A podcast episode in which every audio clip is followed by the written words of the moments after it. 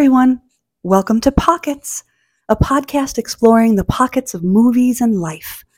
My name is Jennifer Miller, and I'm joined by my wonderful friend Fabian. Hi, I'm Fabian Ojeda, and uh, I'm so happy to be here. This is my first time doing this. It's very exciting. It's going to be fun, my love. Well, just so you know, we are old friends who wanted to indulge ourselves by hosting our own podcast. Hopefully, we'll be able to make you laugh, maybe think about some things differently, and bring some levity to your day. We will mostly discuss our mutual love of movies, but we also want to explore the other things in life. Well, you know, like the name of this, pockets. Sometimes, you know, doing laundry, you don't know what you're going to find in that pocket. It could be a treasure, it could be lint. you never know. Anything in between. I like finding money in my in my pockets. So I kind of like I think pockets is kind of appropriate. I do too. I like it a lot. So we figured we would start our little podcast with some odd stories from around the world. And we're going to give some insight into the oddities happening all over the place. Our first story involves a Cape Cod diver who was swallowed whole and spit out by a humpback whale. In 2021, Michael Packard was swallowed by a whale. It was a humpback that accidentally swallowed him in one huge gulp. For 30 to 40 seconds, he struggled to escape the whale's mouth and wondered if he would be swallowed whole. But then the whale started to shake its head. Packard felt himself zoom toward the surface, and just like that, he was free. All right, so I need to just start by saying Please. my fear of the ocean as it is. Just standing knee deep, I'm terrified of anything that could happen. My biggest fear would be to be swallowed whole by something. I agree that does sound very fearful if it was a shark. But I got to say, being swallowed by a whale, a whale is 30 to 40 seconds is not a long time to yeah, maybe it felt like an eternity to him cuz you know, I don't know. But honestly, eh I don't know. I'm not this. He, this he is wasn't in any pain, he said. no. you know, of course, was it's all blubber. It's all blubber and soft in there, bristles. He probably got a great I picture facial. like the inside of a turtle's mouth. Is that Well, you horrifying? know, they have weird. I don't know what kind of whale, yeah. but if he had bristles and whatnot, he probably got a really good cleaning. You know, a good. I don't know. I'm this one. I'm. Eh, if it had been a shark that he escaped from, I'd be very Well, impressed. There would be blood. There will be There blood. There would be blood. There should be blood. All right. The next story. I'm happy for him. I'm happy that he has Yes. the story to tell. That's true. It's a great story to tell. Not many people can tell that, so it's good. All right, good for him. All right. good for Good him. for him. All right. Number two, our second uh, oddity from around the world. The headline was Woman wakes up to find she can't hear men, but can still hear women. Fascinating right off the bat. That is the I'm in 500%. Keep going, please. A woman from China recently awoke to find that she couldn't hear any male voices, Mhm. including that of her boyfriend, while still being able to hear female voices, according to the Daily Mail. The woman, identified only as Chen, had experienced ringing in her ears as well as nausea the night before. But things got worse the following morning when she couldn't hear her boyfriend's voice. Okay, before you go any further, because you're going to go further and you're going to have an explanation, probably a medical explanation, but I'm just going to say my first instinct somebody says this. How many times have we not done this with our men? Ringing in the ears, nausea from shit that they say. Seriously. And, love it, don't you, and you just wish, God, I wish he would just shut up. I hate to say it, but we do. We do. It's inevitable. You live with someone long enough. It's like, God, I wish he would just shut up. So, psychologically you would just shut that out and it makes sense or she's so traumatized by something horrible he might have said the night before that she no longer can hear him that was my Um, uh, initial instinct for I'm sure. hundred percent with you Yeah. because I'm just like, sounds like it's a little convenient. yeah More than medical. You know yeah, what I mean? I might adapt this i might do my own version of this All right. So things grew only stranger when she was then rushed to a local hospital and found that she could hear the voice of the female specialist, but still couldn't hear other male voices. She was able to hear me when I spoke to her, But when a young male patient walked in, she couldn't hear him at all, the doctor said. The doctor soon diagnosed Chen with reverse slope hearing loss, an extremely rare condition in which patients become unable to hear low frequency sounds like those of deeper male voices, while retaining the ability to hear higher frequency sounds like those of female voices, except for Kathleen Turner. Go. She would have zero problem hearing me. Like, absolute. I have a higher voice than you do. I she would hear everything I have to say. That's the first thing I thought of. Like, oh my god, she would totally hear me. She so she could basically hear other women But no men. and gays like me for sure with this voice that never never matured and never became a man's voice. Fabian. That's fascinating. But I do think it is really fascinating. it is It's like it's fascinating. the, the weird things that can, you know, change a person's ability to hear somebody. Well, like that's just know, out of the. My husband um, is wearing hearing aids now. He has hearing aids because he has lost a lot of hearing. And there are things that I can hear perfectly, perfectly. Zero for him. Oh, that's a shame. So I understand the whole thing. Yeah, that it's possible. Oh, for sure. right. I just find it fascinating that, and really lucky that she can't hear men, but she can hear women. So she can hang out with all her girlfriends all she wants. The men, not so much. Not so much. She is so freaking lucky. She is you, so right. You're on fire. Oh, she's so lucky. oh my gosh. All right. So that was our first segment of our pilot podcast for Pockets. We're now going to be moving to the movie section. Fabian, my favorite thing in the world is to be at parties and discuss our mutual love of movies.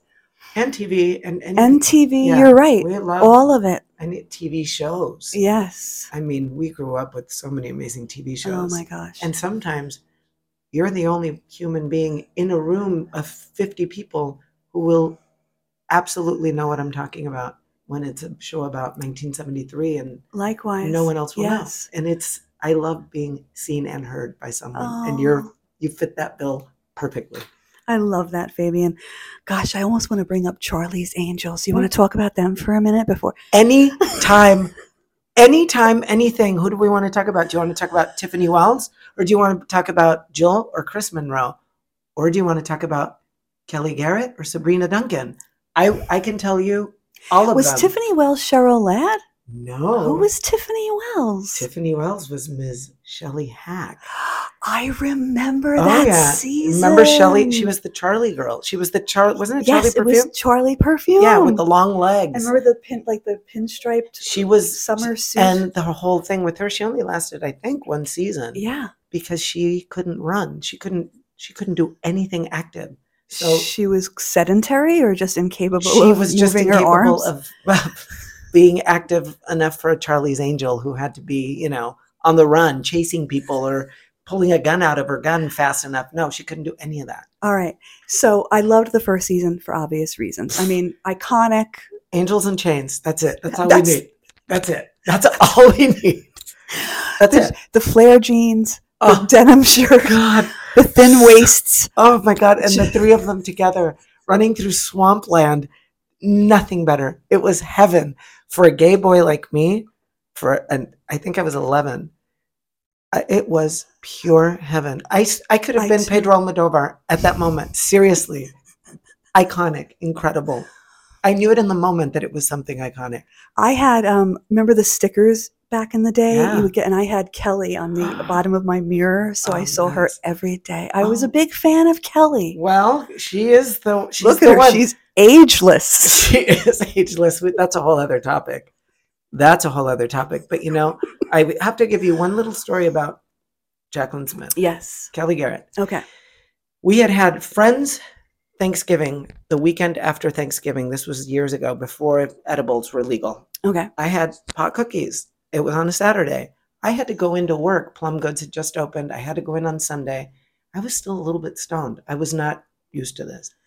I end up, I met, I walk up to the register. The, girl that was working was helping somebody. And I look up and I'm like, Am I hallucinating? And I said, Ms. Jaclyn Smith? And she says, Yes, with that incredible voice of hers. Oh my gosh. And I was speechless for about two seconds. because I thought I was hallucinating. I really did. That's a dream come true. It really was. But it was really surreal. And the only thing I could say was, I just want you to know that you uttered my favorite line on a television show ever. And she said, Oh, what was that? I said, Well, in the episode, you are in your car and you have a phone that has a cord that's in the console. I remember the car. I remember the And cord there's a and bomb phone. ticking under the car, and you're on the phone with Bosley, and you say, Bosley. Bosley says, Careful out there, Angel. And you say, Every day and every way. what did she do? She looked at me like, Can I have my bag and my change, please? Thank you. It was kind of like, Oh, thank you.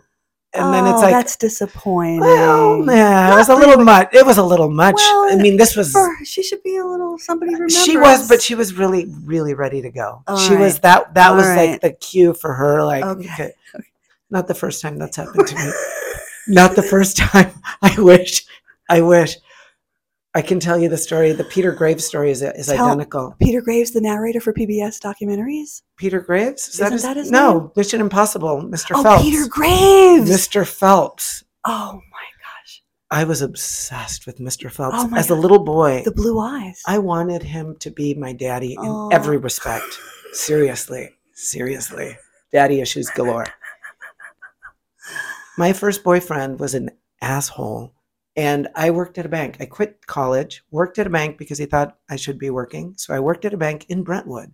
It was one of the first drive throughs. wow. I was terrible at it. I'm horrible counting money. Terrible. Seriously, ask friends. And the drive-through, it's Peter Graves is in the car right there, get coming in to get to take money out. And I look at him and I am starstruck. Mind you, Brenda Vaccaro. I've already seen Brenda Vaccaro, Sally Struthers. We got to go back to Brenda. Go on. I've seen a ton of people, but this is the one that had me really freaked out. So I said, Oh, Mr. Graves, I just want you to know that when I was a little boy, I used to pray every night that I would grow up to have white hair and look just like you. You are my hero. And he looked at oh me Oh incredibly disturbed Oh my god. and said, Can I have my money? oh my And that was it. And I'm like, Uh huh. Oh, Drawer out the. And this wasn't a, this was the drawer where you have to push it. Yes. You push the drawer out, he took his money and drove away. That's Yeah. brutal. I know, but it was kind of crazy. It, was a little. You, if somebody, how many stars did they get? I mean, it's a different world. yeah, Can we go back to Brenda Vaccaro? We need to talk about Brenda. What what was she like? Please tell me. I didn't say nice. anything other than I did my job and that was All it. right. But the breathing is real. Hi. it was that. The smoker. It was truly that. That was Oh my real. God. She was really nice. Walter Matthau, super nice. Everybody was really nice. There were Oh, Brentwood is a so- great branch to work in the bank I- because everybody's super nice. I you know, can't believe yeah, it. it was great. well, let's continue on the star sightings. I saw Angie Dickinson at JFK. Oh, that's a this was in the Oh early 80s. It might have been around, what's the Michael Caine movie? Um, Oh my god! what's it called? Oh Why my god! We were just talking about it. The Oh, oh, the the director of Mission Impossible, the first Mission Impossible. It's going back. He, He's Brian De Palma, for he- God's Well, sake. yes. Dressed to kill. Dressed to Kill. Oh my Thank God! Thank the you. Lord. really, Yes, really that we would have been up all explode. night. Would explode. So I remember my dad. You know, I was already watching old movies back then, and my dad would be like, "Oh God, do I? Lo- I that Angie Dickinson is Yeah. a sexy woman." That's what he would too. say. My dad loved her too. And I remember that we, you know, we were waiting for the luggage on the carousel, and you know, being twelve and awkward and having no sense of couth, I went in for the bag and like bumped her, and she was so gracious. She was like, "What?" and like kind of looked at me, but just smiled at me. But it was amazing. Another time, I was in New York with my family, and um, we're walking down this avenue or boulevard or whatever, and Dudley Moore comes walking out to his limousine, wow. and he's in traffic. uh, Oh my God! It's whole walk on Arthur moment. It's a true Arthur A moment. He's walking into a fucking limousine. Yes, truly. And I am literally gawking at him, and just and my mother is like, "Stop it! What are you doing?" I'm like, "When am I ever going to see freaking Dudley Moore ever again?" And the poor man like had his hand over his eyes and is like peeking at me through his fingers, like, "Dear God, let the light turn to green." It was just Oh, that's great. amazing. That's great. Yeah, but but you but and you've had you've seen other stars too in your work here in Santa Barbara. Oh yeah. Oh, all the time. I've been really lucky. You know what? A funny one working at the bank drive-through was Meg Tilly. Wait. No, I hear she's wait, nice. there's two wait, two sisters. Wait. Meg, Meg and, and- Wait, the big busted one, I'm talking about Meg Tilly, the one who disappeared off the face of the earth. the one that was in the, the, Big Jane Chill. Fonda nun story. Yeah, yeah, the yeah, Big yeah. Chill. Well, she was nominated for the Jane Fonda thing at that point, right when she drove through my drive-through. She she was the That was at that time. Yeah, she was nominated for that, and I just Speaking to Agnes, was that the name of it? yeah Yeah. something about Agnes. Ask- Yeah, to- so- yeah. something and Anne Yeah. Bancroft was Anne Bancroft Yes, in that Anne too? Fucking Bancroft. crap. Who was also a client at that oh, bank? Oh. God, don't, no, don't. Yeah. You saw Oh, Anne Bancroft in real life. I saw Anne Bancroft in real life at a hair salon because I used to be the receptionist I'm at a hair salon in Brentwood I'm dead. that she used to go in. was And she, tell the me first she was boyfriend, nice. the first boyfriend that made me quit college, worked at that fucking hair salon, and he was her hairdresser.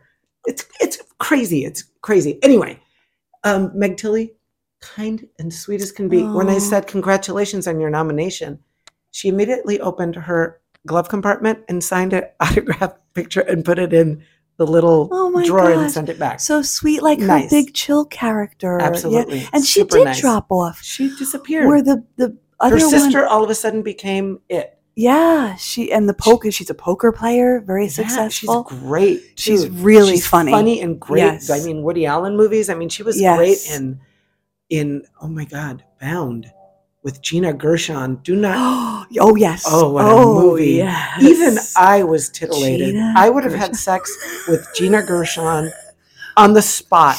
Seriously. Gina Gershon was one sexy. oh my god, that woman. She still is. She yeah, is I agree with sexy. you. I She is agree. sexy. Yeah. Oh, Fabe. What about you? I mean, have you met no, someone? you. a celebrity have you met a celebrity and they were gracious and nice and kind where you just said something love your work or anything like that I never had the courage. Um, I was at work in White Plains, New York once, and Jessye Norman, who is a famous opera singer, and I love opera, so I recognize her immediately. And I just, I just become like a, a stone, and I can't say anything. But then I hid behind the pillars in the plaza, staring at her, and she kept turning back, looking at me. so instead of saying anything, I looked like a terrible stalker. I saw Abe Vigoda. Is that is that the last? at an art at a like a high school art fair in like Oh northern New Jersey God. in the bowels of northern Oh New Jersey God. And he was just you know he looked just like the Godfather Abe like now just, was he there showing his work or there no for somebody else's wa- work I'm sure it was like a grandkid or Oh, okay, something. yeah. Okay. wow. But I've never had the courage to actually i've if- gotten if better about my it. I lip my lip quivers and it starts to spasm and I look like Elvis and it's obvious because it happened once and I asked my husband can you tell it's happening? And he's like yes you can. So I Oh, tend not to. Oh, But I love your source. Anne Bancroft was cool, at least. wonderful Oh, I'm sure. so cool so my cool gosh. she was a cool cool lady oh my gosh, really cool down to earth cool just awesome. Um, Dick Van Dyke.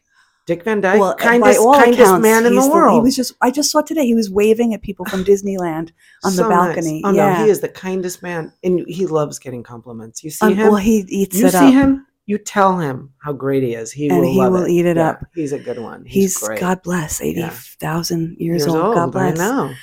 Um, I could go on and on No, about our sightings, this- and that might be every segment we can Yeah, do of sightings. course. But I want to of ask you. sightings. I love it. Okay. Um, I was thinking about it earlier before we met. Like, if I had to pick my favorite, and of course, you know, I love my Audrey Hepburn, and you know, Breakfast at Tiffany's is wonderful. But like my, in my opinion, one of the best old movies is is Sunset Boulevard. It is. It's It's just classic. Cla- it's gorgeous. when you watch it, you can it's, stop, it- it's pause impeccable. every scene. Yes, Any scene is art. You pause it, that moment on screen is art. It's so beautifully filmed, shot, acted. It's classic. It's perfect. It's a In- in, my opinion, it's like The. Godfather. Like it's from Yeah. start to finish, Yeah. perfect. Yeah. William. Holden. Gloria Swanson. Who is the um, universe? Who is the Hollywood head that showed up on the scene? The famous one. I'm ready. I'm ready for my close up, Mister. DeMille. DeMille. Ce- Cecil B. DeMille. I think didn't he show up on the? no, did he?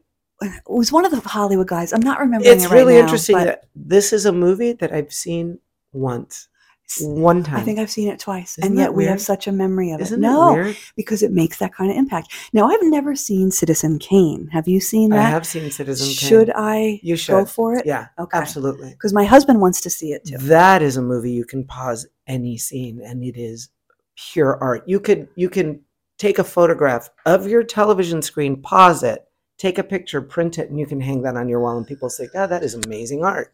It's gorgeous, beautiful. I just saw a video. Who was the funny Chris from SNL, the heavy guy that passed? Chris Farley, I was on a flight Chris with him once. Chris Farley did Sweaty, Orson sweaty, Welles. sweaty. He came out. No, it was John Candy. John Oh, Candy thank came God. up. John Candy came out as Orson Welles. I'm going to find the video. I just saw it the other day. Yeah. Tell me about your experience seeing. Chris Farley, Yes. poor guy. I think it was just a year before he died. We just happened to be on an airplane. We had we were lucky enough to get on first class, first and only time I've been on a first class flight. Dave's my husband's uh, aunt worked for the airline, got us a bump up, and he was there, and he was just sweaty, sweaty, sweaty. God bless. Yeah, not good. I remember I lived in Madison, Wisconsin, and I worked in Middleton, and that is where Chris grew up. Was Middleton, Really? Wisconsin, and uh, yeah, like people would talk about. Uh, there was this restaurant across the street from where I worked, and Chris had always gone there apparently before. So this is see, Fabian, you actually meet them. My claim to fame is eating where they ate. okay, um, all right. What is your what would what is your example of what you think is one of the perfect old movies? There are so many. You know, my sister just texted me the other day asking if I've ever seen a patch of blue. Sidney Poitier and the Ah, blind girl. Shelley Winters. Yes, The mother, the yes. whore, the whore The whore. of the of the blind girl. Whore, Do you as know my mother from the Bronx actress? That she wasn't really blind, but you know no, what happened no, to her? what happened to her? In 1980 something, she jumped out of her window in in New York and killed herself. Is that just tragic? I knew it was tragic. I remember reading about it a long time ago. But when my sister asked, Have you ever seen this movie? I'm like, Are you kidding? Pineapple sodas. I always think of this movie. He would bring her pineapple sodas. Remember, she used to make jewelry in the park. She'd have a little I remember the park scenes. to make yeah. jewelry. And he would bring her a pineapple soda and just her excitement over that pineapple soda. And then I just I told her, you know, I'm pretty sure she had a not a very good ending in her life, and it wasn't a very good ending, isn't that sad? That's so interesting. but that isn't a all-time favorite movie. But when I was a kid, it's one of the first movies I can remember crying to on my own, where I was by myself crying to this movie, and it really affected me, like really touched me. Same, Fabian. I was a young teenager when I watched that Yeah. movie. And of course, anything that Sidney Poitier was in, Yeah. because I feel like he was so watchable. Just the other, about like three weeks ago, uh, I showed my husband for the first time in the heat of the night. I have never seen it. I know, I know, I know. Well, same. We're going to have movies that we Yeah, haven't seen. it's incredible that I've never seen it. Incredible. yeah. Rod Sterling. Yeah. He plays a jackass to perfection, Yeah. but not just a jackass because he does have some rede- redemption to him. Um, do you remember where the boys are? Connie Francis. I never saw the movie, but I saw Connie Francis sing it in person, which is crazy because you think I'm not that old. I'm old, but I'm not that old. In the 80s, Connie Francis had a huge comeback in the 80s. I remember it. I because remember it well. there was like a disco version of Where the Boys Are, a dance version. Yes. And so in West Hollywood, she, they booked her to come and sing at Studio One in West Hollywood. And we all sat there and watched her, wow. you know, sing Where the Boys Are. a little, the boys are. I love that song. the, the blonde in that movie. Hollywood was too much. She went and became a nun, and she went in the cloisters Here. In No. New York. Oh, uh, on uh, along the Henry Hudson Parkway, above the cliffs is a is a cloister. What was at least I think, um, a cloistered nun co- convent, and that's where she was. I could be making that part up. Maybe I just envisioned her with the cloisters, but I like became it. I'm sticking with it. For me, she will always be in the cloisters. Wow, she went from maybe having sex with Frankie Avalon and, yeah, and you know, Fabian know. to, to to to just nunnery, yeah, nunnery. nunnery. I'll have nunnery. I'll have none of it. Me Um, um, I was just going to say another movie, and it just flew out of my mind. Any any other movie that you can think of that like kind of left an impact, or that you feel like was just really special? Well, I mean, I think the the thing that the, the patch of blue brought up is the first movies I ever cried to. The first movie Yeah. I can remember crying to and not understanding why I was crying. I couldn't. I couldn't. I was too little. I was probably. It was on television, and it was early seventies, and I don't know why it was already on television, but it was Love Story, and it was a big deal that it was Yeah, televised yes. because my mom, her best friend, all of them watching it. And I might have been crying because they were so upset, but I remember crying and not being able to process this loss that was happening in in this movie. Yeah. And and it is uh, it's an iconic movie. yeah, I mean, and just and love means never having to say you're, you're, sorry. But also And the what, turtlenecks. I mean, what became iconic also was their looks for me. Like I know. Ali MacGraw, the look that she had in this film, to this day, I see a woman walk in with her hair pulled back, parted down the middle, long. I will say, you look like a classic American beauty. I will tell that woman absolutely every time. I it agree. really had It- an impact Her in she that and moment. her it was it, it really was the epitome of the moment. yeah. The way they dressed, Yep. the dialogue, all of it. It was so of that moment. Ray Milland as the dad. Remember? Oh my God. I always had it bad for Ray, Ray Wow, Milland. The, the, un, really? the Uninvited was a movie from like the 40s or 30s where he lives with his sister, odd, in an in a big mansion in England, and it's haunted and like you know, and I, and that was my he first. had to be gay, and that that character had to be. No one lives with their sister unless in the gay. 40s they didn't really play it up. You know what I mean? They were like just decent people living together, fighting a ghost. But and my favorite Columbo was with uh, Ray Milland. I don't know if you remember him in them. No. So my uncle, my uncle Will, my godfather, William Kirk, looked remarkably like him, and he was over in uh, London in World War II. And you know, the, they would the American actors would come for the troops, and I don't remember Yeah, the yeah, Bob yeah. Hope what, what it was called. perform, yeah. And um, all of the all of his friends were like, "You got to get up on stage and stand next to him," and he did. He went up on stage As a lookalike, as his doppelganger. as a doppelganger. Wasn't that great? Yeah, Yeah. yeah. He told me Oh, that. wouldn't it be great if somebody had a picture? I know, I know. Not one. Well, they're in war. They wouldn't be carrying a camera. But, people carried cameras. World War II, right? We're Yes. not talking World War One. World War II. You know what? I'm gonna look this up. I'm pretty good at finding shit.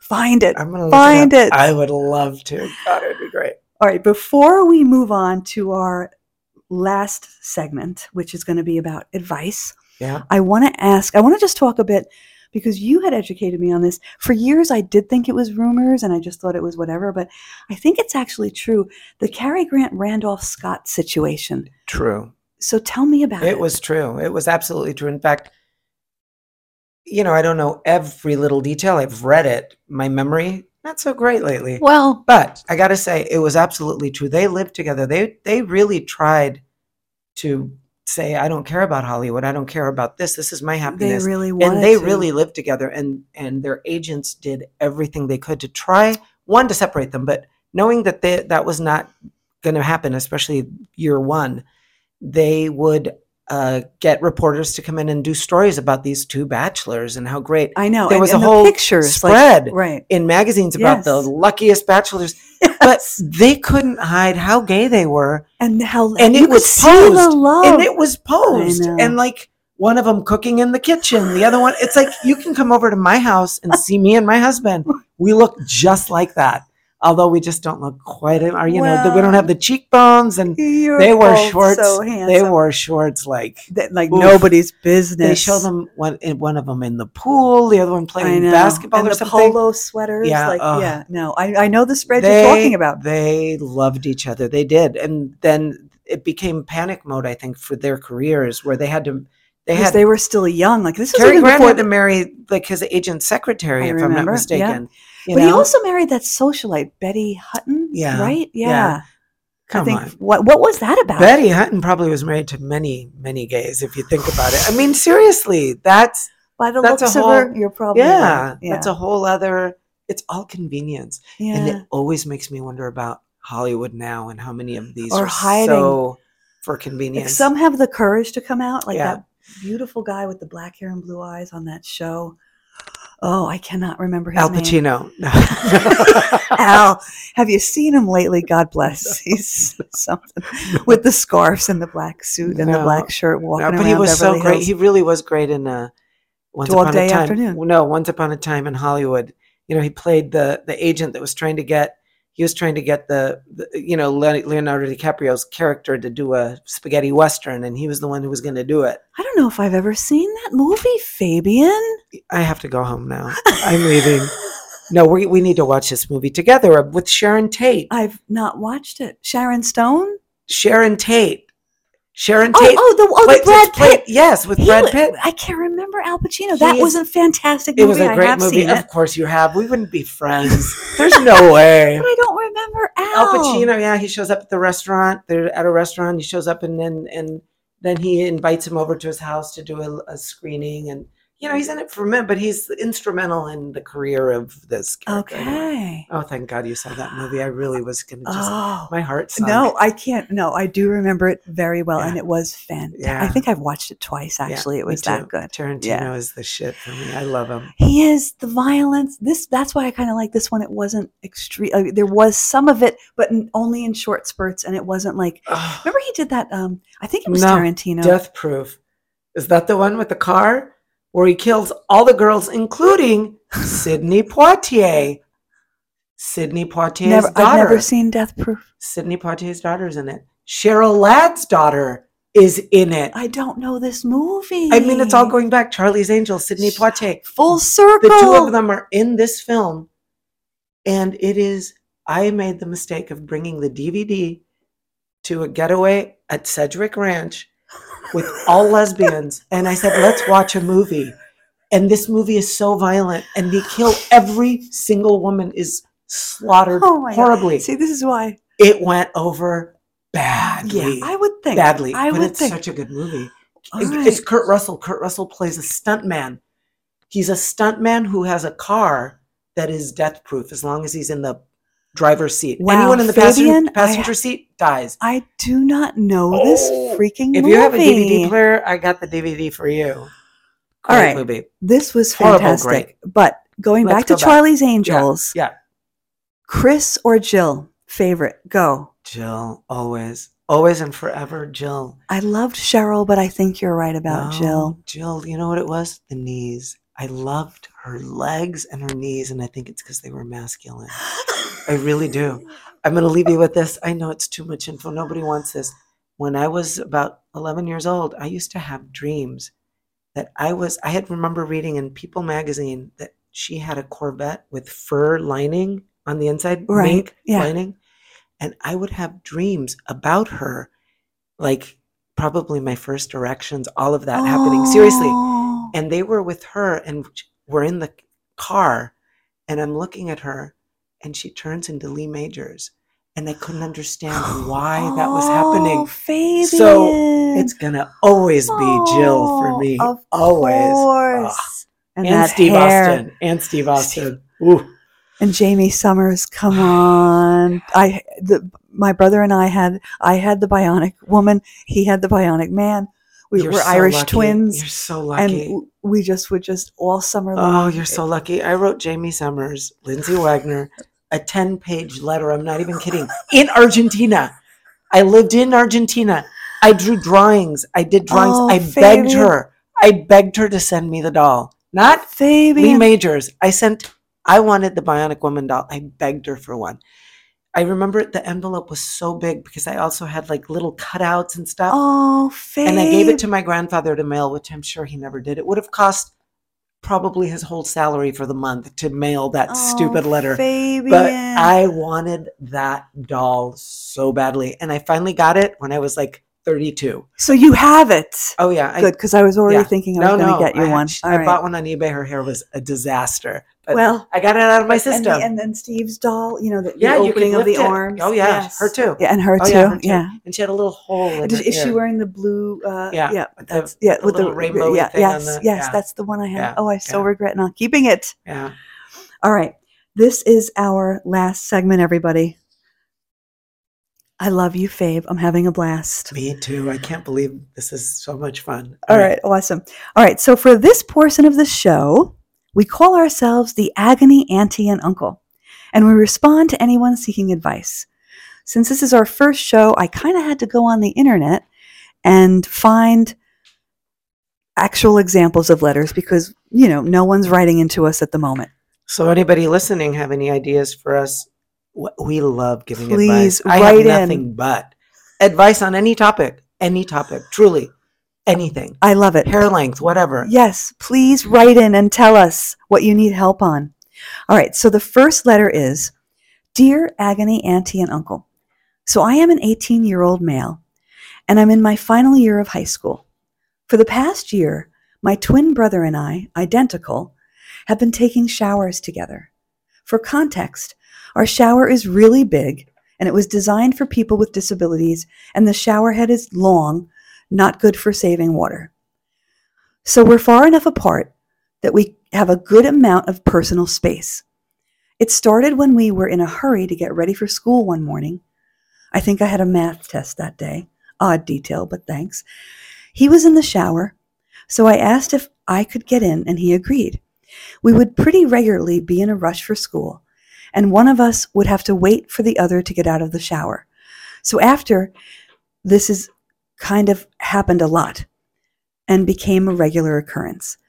Even when we were not in a rush, if one of us needs to get in the shower, the other one is ready in there, is already in there, excuse me, and then it's more convenient if it's just if you just get in.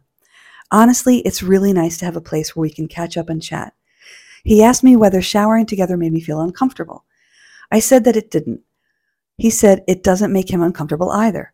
Of course, I love my twin brother, but not in a romantic way. Neither of us share romantic feelings or desires toward one another. I haven't seen him hard, nor have he seen me hard. Honestly, it's like showering next to a mirror. Our bodies look the same, and yes, down there looks the same as well. Our parents know, and they don't mind. I've told two of my close friends about it, and they said it was definitely unusual, but didn't think there was anything inherently wrong with it. I think I agree with them. But are they right? Is it wrong? I am fully aware that it is unusual. Signed, Twin in New Jersey. What do you think? No, I want you to go first. Well- I'm curious. You know, I can start off with a joke, of course, because although I have daddy issues, and for me, it's always older men. But the first thing that occurs to me is that these boys could make so much money on OnlyFans if they just film themselves taking a shower. They don't have to do anything. They make a mint. they would make a mint. People would pay money for that. Identical twins.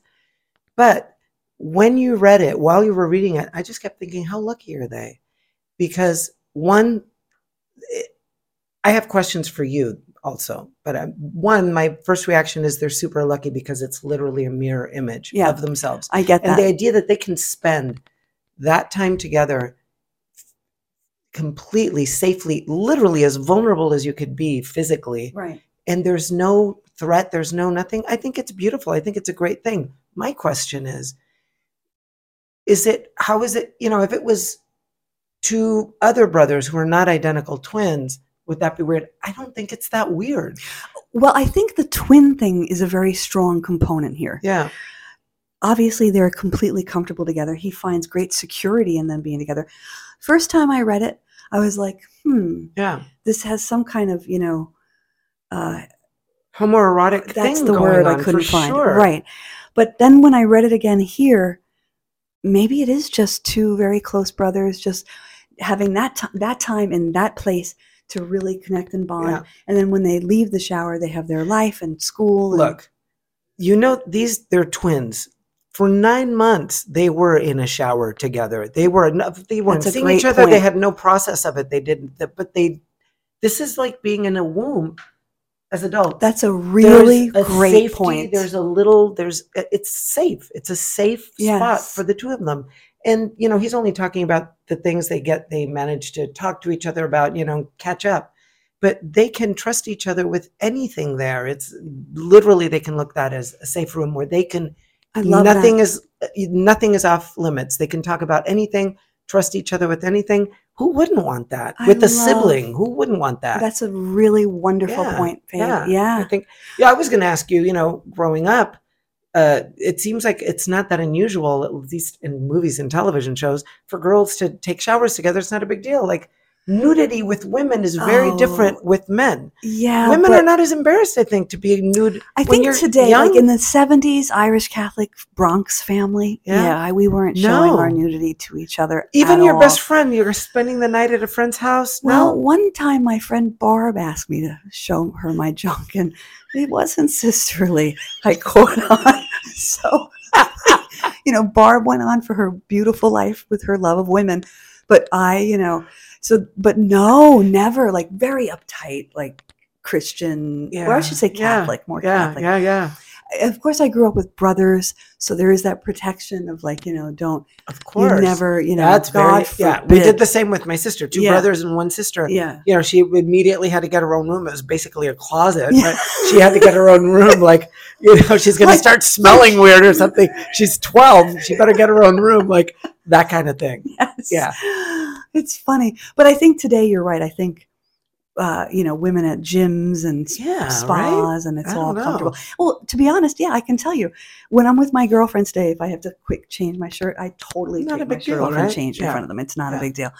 Back then, absolutely, I would never. Yeah. I would never. Nor would I Me neither. I take like, you know, a naked hot tub with my husband, but I would never ever do that with anyone else. yeah. So no. there's still a little Yeah, bit of tightness to that for me. Me I'm too. just not free because you Some know people what? are really free. It's one thing to get dressed, and dress in front of somebody. Another one is to step into a hot tub with someone who isn't your spouse.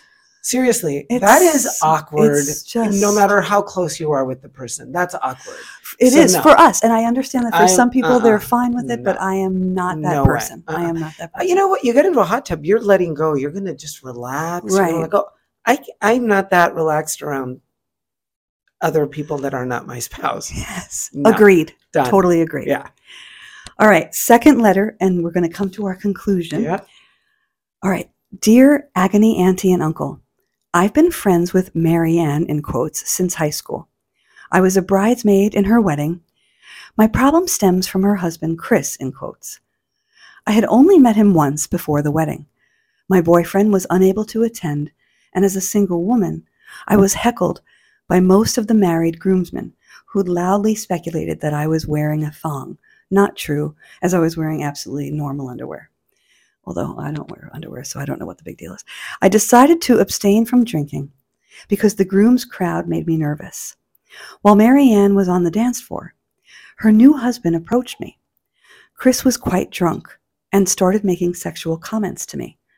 So I tried to keep the conversation light and got away from him as soon as possible. A year later, a mutual friend of ours got married. Again, Chris got drunk and started having another weird conversation with me while Mary Ann was elsewhere. Later that night, we were all dancing as a group, and he flipped me over his shoulder. I was extremely uncomfortable and embarrassed, and then avoided him for the rest of the night. Several months later, we went to a festival with friends. While his wife was sitting pregnant across from us, he again started whispering sexual comments to me. Up until recently, I was making excuses for him. My boyfriend said, if he's making you uncomfortable, you're ready. You're reading the situation correctly. Should I tell Marianne that Chris is looking for people outside of the marriage? I'm sure that if he has made advances with me, then he has done this with others. Should I just avoid him at all costs? Or grow a backbone and tell him that I'm not interested, and if he wants to be with other people, he shouldn't be married to my friend. She deserves better. So I I've been thinking about that one and oh it's it's tricky because you know you tell the friend you can wind up easily being the villain. I kind of like the idea of having the backbone and telling this guy to f off and own own your behavior and what are you doing to my friend? Like what is up with this? But then I don't it, it's a very tricky situation. What do you think? You know, I didn't read this one. So it's interesting to hear Oh. this.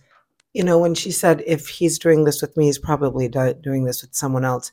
We don't know that for a fact.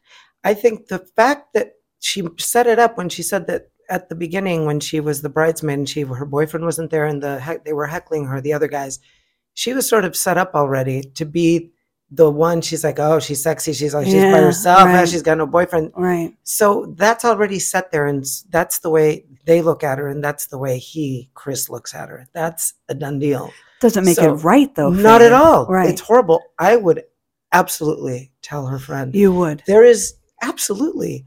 I would, and I don't care at the, At the risk, risk of losing. yeah. I would rather lose my friend for your moral compass. lose my right. friend and have her be mad at me or call me a liar and say that's not true. I'd rather be with him than watch all of this happening and not have said anything when I could have prevented it. Yeah. I could have prevented, maybe it ends terribly for her, Right. probably.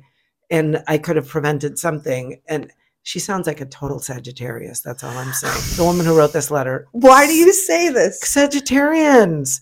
Sagittarians. Sagittarians are the most forgiving of Oh, my grandmother was. they're super forgiving and they think that they can change people and they're they're going to save people and they're going to change them and they can't and they always find excuses for friends who are assholes and like well, they didn't mean I it they didn't mean it they're very forgiving they let people make fun of them they let people. They and they- take it. they don't they take it over and over again until something happens in their life. sometimes having a child i've found they have a child suddenly they're protective of this child so if someone is messing with them they're messing with their kid Then because they need to be around to protect this child too. Right. So then all of a sudden they, they get better. right But it does take some kind of epiphany in their lives for them to for them stand to up. stand Yeah. up and say, I'm, I'm done with this. I don't need this. Usually they have to wait till they're in their 50s. It's terrible. It's Not true always, though. of course, but it but happens it so often. It No, does. I think you're right. Initially, I was kind of like, the, what about if it was a really super strong friendship, like where that you don't want to lose? Like, what would you? What would happen? But think you're right. What if it was your s- a I sister? would. I would Is want to the- know. If it was I your would sister, would know. you tell her? I would absolutely tell my sister. Yeah. You're absolutely right. Yeah, I would too. I would too. At the risk of losing. Yeah, because Yeah. it's better for them to know. Because if Yeah. you, when you know, when- in the past when I was dating Yeah. and I would find out something, I'd be like, "Why didn't you tell me?" yeah. I that's more almost more of a betrayal than you know Yeah. not knowing. if yeah, you knew and didn't say anything. Yeah. Yeah, I would absolutely, absolutely say something. All right, call him a complete disgusting asshole. asshole. Yeah, Yeah. asshole. Fish called Wanda. Great movie, Kevin Great movie. I need to see that again. Yes, That's the one. I remember laughing in the theater. Well, everybody, I hope you have enjoyed our first podcast of pockets, and hopefully you'll join us next time. Until then, be well. Have fun, you guys. I hope you, if you haven't seen any of the movies we talked about, most especially, you can watch this on Amazon if you haven't seen Angels and Chains in a long time. Charlie's Angels, season one. Oh, Angels the best one. The Do not miss it. Even the guys listening to this are going to want to see this. They look amazing, chained to each other, running for their Oh, lives. Their the- hair, perfect. perfect. Mascara, Not a- perfect. Not a hair no, out of place. Yeah. Oh, Don't miss it. all right. Bye, everybody. Love you, Fabe. You too. I love you. Bye.